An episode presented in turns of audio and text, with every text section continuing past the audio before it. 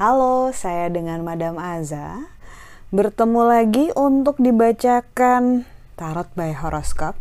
Kita bacakan sekarang Aries. Aries ya. Yang pertama adalah tentang karir.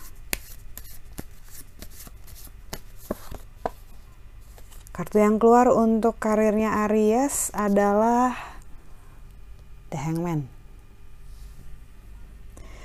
uh, banyak yang udah tahu kalau kartu The Hangman ini menunjukkan adanya kesulitan untuk bergerak karena digambarkan orang yang digantung terbalik di bawah air. Namun banyak juga yang tidak sadar dengan gambar matahari yang ada di kepala. Ini menunjukkan adanya hikmah, manfaat, harta yang berharga bisa dibawa setelah kita melewati cobaan, masalah ataupun ujian buat naik kelasnya jadi jangan berkecil hati saat kartu The Hangman keluar karena ini menunjukkan bahwa ya memang sudah saatnya kamu naik level karena itu ya sudah saatnya juga kamu diuji.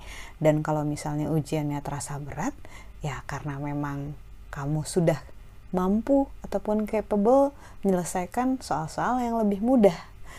Jadi jangan berkecil hati dan diupayakan saja untuk melaluinya dengan pemikiran bahwa habis ini akan ada hal-hal yang jauh lebih baik yang menunggu karena ya sudah berhasil melewati satu cobaan. Untuk percintaannya Aries, kartu yang keluar adalah happiness.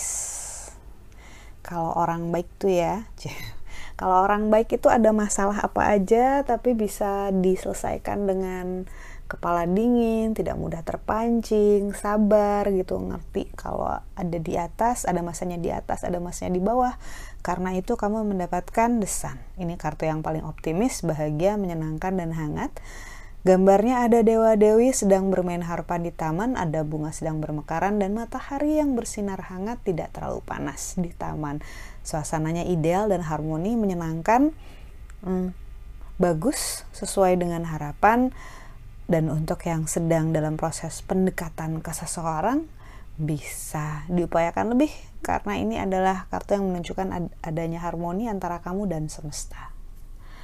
Kemudian kartu nasihat yang diberikan untuk Aries adalah Head the Devil. Hmm, kartu Devil ini sebenarnya bilang bahwa karena kartu The Devil sesuai dengan nama kartunya The Devil, ini sebenarnya bilang bahwa kamu nggak bisa mengupayakan seseorang berubah ataupun kamu nggak bisa menolong seseorang kalau orang itu ngerasa dia nggak perlu menolong dirinya sendiri. Jadi apa pun yang kita lakukan, uh, sebenarnya tiap orang bertanggung jawab atas dirinya masing-masing gitu. Jadi nggak usah terlalu merasa bersalah kalau misalnya masih ada orang yang melakukan kesalahan yang sama atau melakukan hal yang buruk yang jahat ada di sekitar kamu gitu.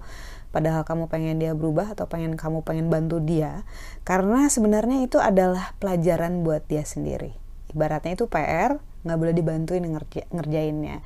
Nggak selamanya berlaku seperti itu karena terkadang memang kita perlu mengeluarkan energi lebih gitu ya investasi energi ke seseorang yang perlu bantuan kita tapi ada masa-masanya di mana seseorang memang ya harus mempelajari sendiri harus menelan sendiri obat pahitnya agar dia bisa bangkit bisa belajar pada waktunya yang tepat sesuai dengan uh, masanya dia gitu ibaratnya dia udah harus balik bab bukunya baru dia bisa balik bab, bab bukunya so it's not your fault intinya seperti itu dibilang tidak usah merasa bersalah Lakukan yang terbaik yang kamu bisa, setelah itu bukan tanggung jawab kamu lagi.